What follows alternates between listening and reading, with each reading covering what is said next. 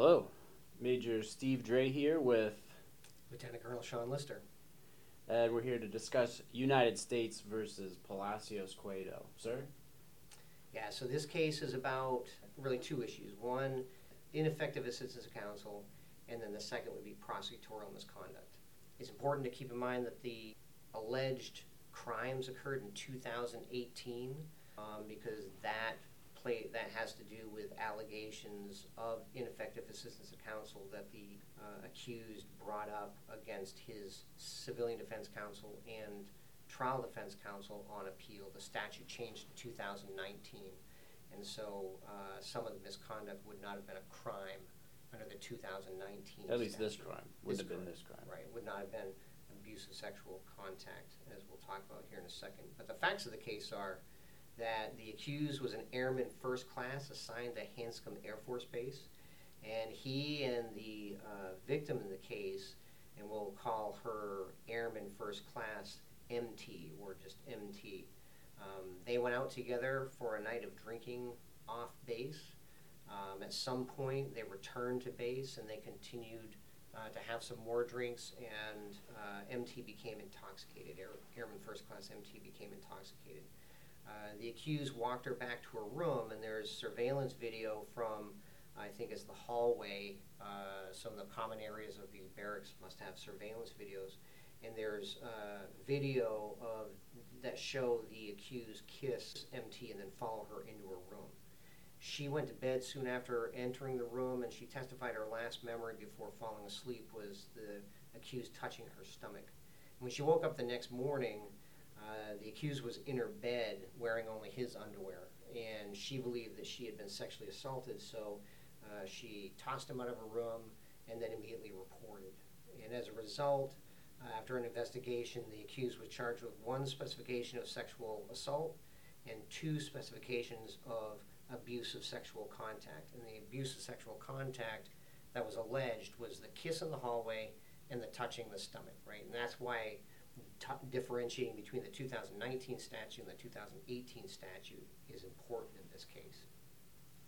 The accused was sentenced, so he was convicted by a panel uh, of the two abusive sexual contact, acquitted by the panel of the sexual assault, and then sentenced to reduction to E1, a bad conduct discharge, and then 90 days of hard labor without confinement. The convening authority disapproved the hard labor without confinement and then took no action on the remainder of the sentence. Air Force Court of Criminal Appeals affirmed, and then this went to uh, went to CAAF.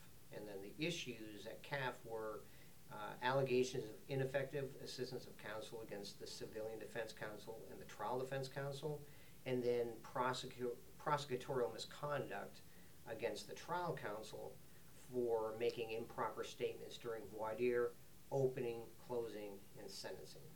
CAAF affirmed Uh, they held there was no ineffective assistance of counsel.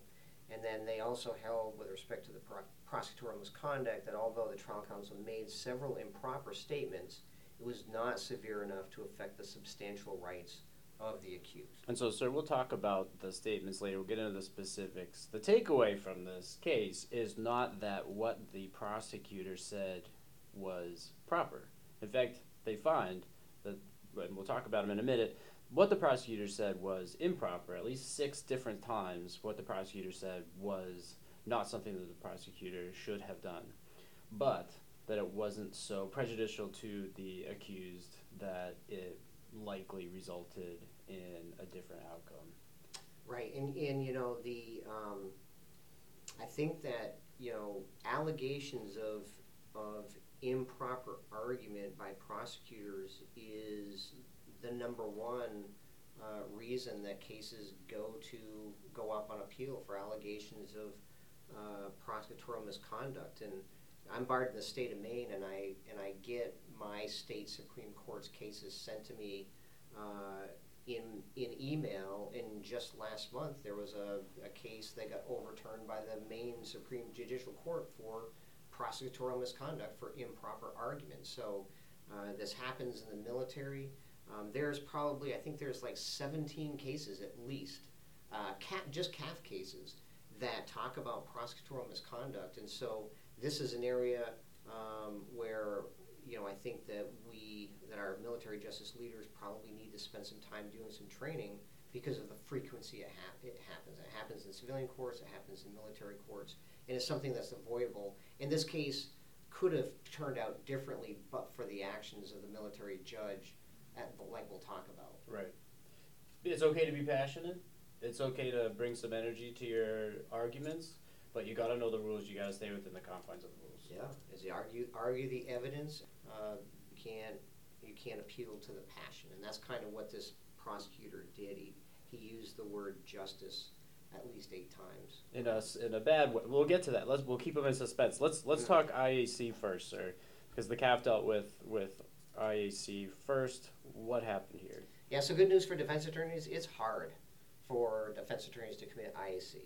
And, you know, the standard is whether the counsel's conduct falls within the wide range of reasonable professional assistance. And so, in order to prevail, the accused has to show that the conduct was deficient, right? So it falls outside the range of reasonable professional assistance. And then, uh, if it does, uh, then the deficiency caused prejudice.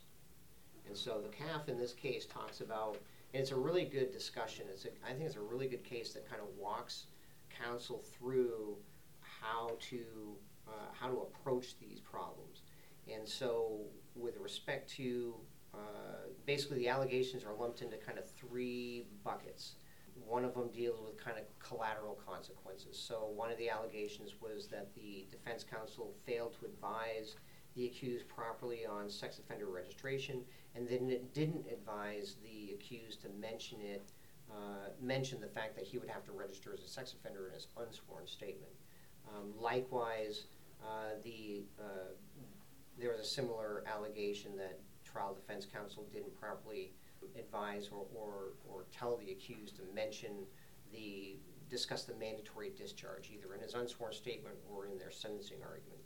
And the CAAF said, well, it wasn't unreasonable for the defense counsel to not to do those things because the judge would just give the proper instructions that collateral consequences resulting from the uh, from the conviction aren't appropriate considerations for the panel in sentencing. Right, sir. Let's and let's just break down exactly what happened here and why the judge, why the CAAF found no error here was because the appellant's position here is that he was not advised to bring up the collateral consequences of sex offender registration in his unsworn statement.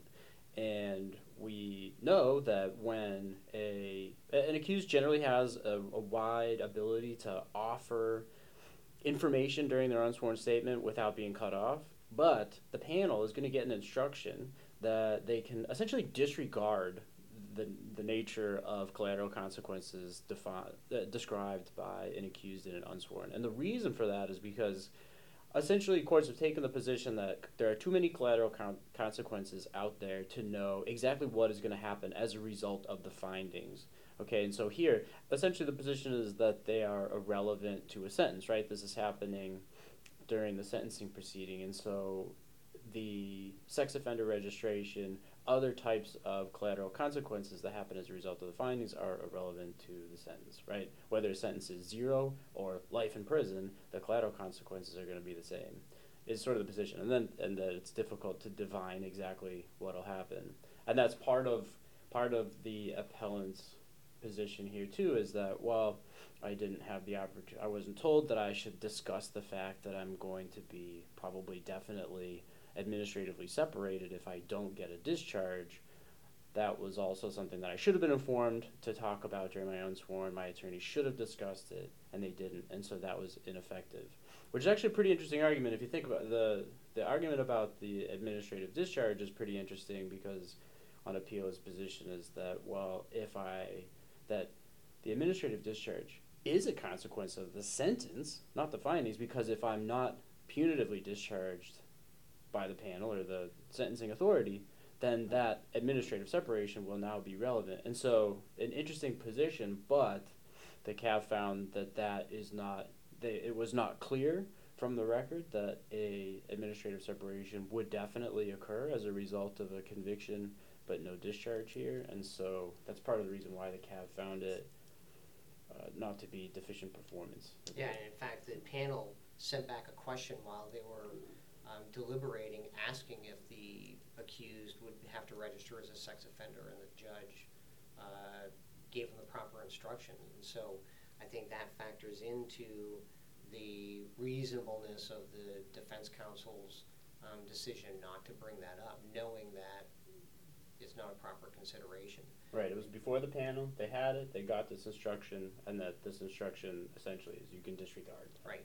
And, the, and the Um, funny thing about the know the the required initiation of separation or the required separation, the out there that CAAF used is the fact that uh, a person convicted but not sep- not punitively discharged can request an exception to policy, and it may be granted. Right. Um, and so, and so because it's not a sure thing that the person's actually going to be separated, that's what they kind of hung their hat on on that issue.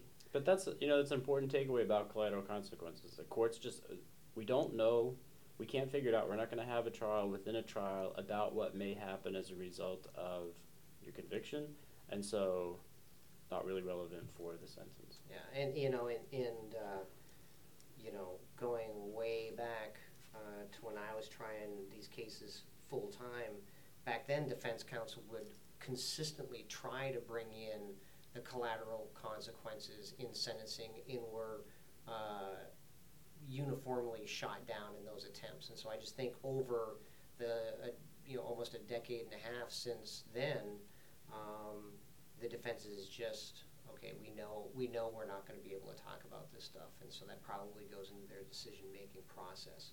Um, but good try by the accused to, to bring that up, good, and good try by the uh, the defense appellate attorney to you know to try a long shot, but they, they went for it. And then the other thing they they argued was uh, so the other two other things they argued. One was that they failed to bring to light that under um, the amended statute, and this is the difference between the 2018 statute and 2019 statute when the case went to trial.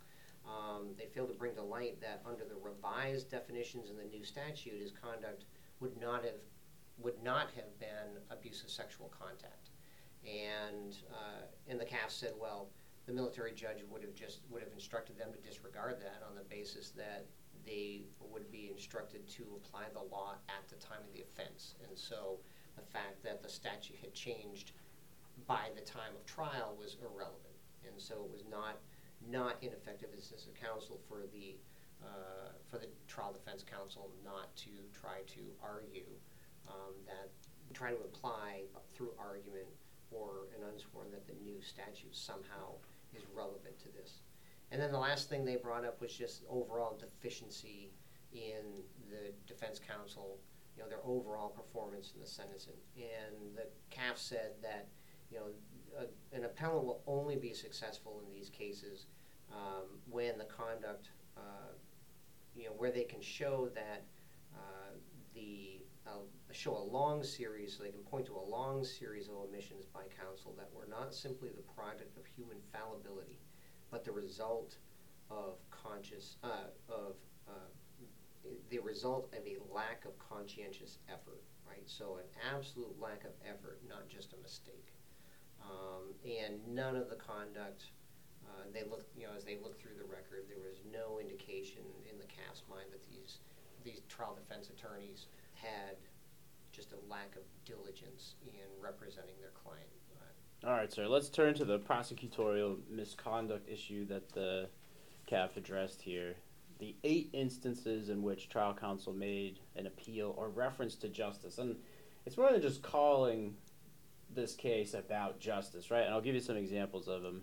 The the prosecutor said that he was representing the United States of America in the pursuit of justice in this case. Maybe that's not the worst thing that somebody could say. Uh, but then we've got some other examples here where he's equating justice with a finding of guilty. That's the problem. It's not necessarily calling justice out for the panel to, to apply. It's saying, here's an example I ask you all to repair the little that can be repaired and bring justice by finding the accused guilty, right? It's not bringing justice by weighing the facts and the evidence and making a decision. It's using ju- is equating justice with only finding of guilt. Another example is whether justice will be served or whether the accused will be acquitted. Right? It's an either or, and justice is on the side of conviction, not a objective analysis of the facts. And so, right, another one is choose between serving justice or finding appellant not guilty. Right? Another bad example.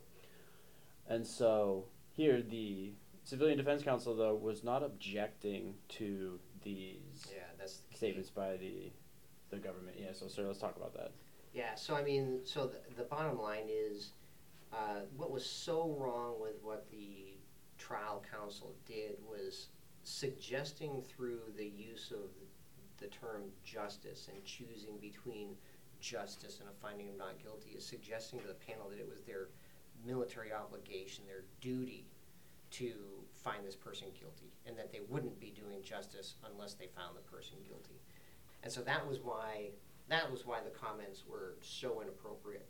Um, but yeah, you point out the big problem, and so when, I teach, uh, you know, when I teach this to uh, our advocates that come through the school, you know, I tell the trial defense attorneys object uh, because it, it makes a big difference in the standard on appeal. If you object uh, to improper argument, um, then it's going to be a de novo standard, and you know you'll have a much better chance on appeal of succeeding.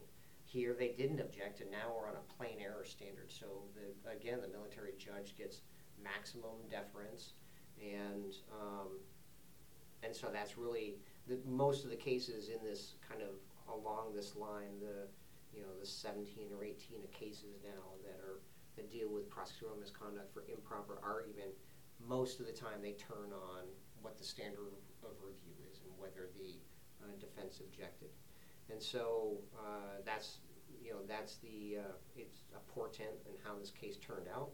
Um, but they do a good job talking through kind of right if the misconduct materially prejudices a substantial right of the accused. And the test for that is the severity of the misconduct, the measures to cure, and that's key in this case, uh, and the weight of the evidence against the against the accused. Right. When we're talking harmlessness, the the harmless analysis is whether it, you know would have had an impact on the results of the case. Right. And here, right, that test. So we're looking at error, and the court does find these. The court finds that these at least six of the eight statements by the by the government attorney were error. That they exceeded the left and right limits of what a prosecutor can say, right? That equating justice to to conviction essentially. Uh, but that prejudice test that you just mentioned, sir, uh, here for improv for prosecutorial misconduct, it's was it we're looking at the severity of misconduct, the measure adopted to cure the misconduct, and then the weight of the evidence supporting the conviction. And so the fir- the CAAF finds that this was moderately severe. Okay, so it's not the worst prosecutorial misconduct ever, but it's not the least. But then noted that the military judge gave an instruction that right that's the cure is uh, about the the CAAF found that. Uh, effective curative measures were taken. The military judge gave the members complete and correct instructions and informed the members that the instructions should control their deliberations. So, really, what that is is just the military judge gave the instructions that they were supposed to give without any evidence that the panel considered those statements. Uh, that's sort of what we're left with.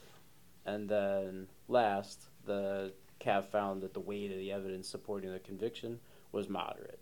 All right, so there was these statements were bad, they were error by the prosecutor, but the government's case was reasonably strong. They had corroborating evidence of what the victim said. They had a video of the appellant kissing her and entering her room, and then there was medical and forensic evidence that was not inconsistent with Airman First Class MT's testimony. So, CAAF also found that the members gave a sentence that does not appear to have resulted from inflamed passions. And that's what we're concerned about with improper argument that people are sort of instead of using the rules and the instructions and applying them that they're using that they're sort of making decisions based on emotions that have been triggered by the improper argument and the CAAF found that they, they just didn't find enough here. And if you're not going to read the whole case, at least read the snippets of what not to say. Yeah.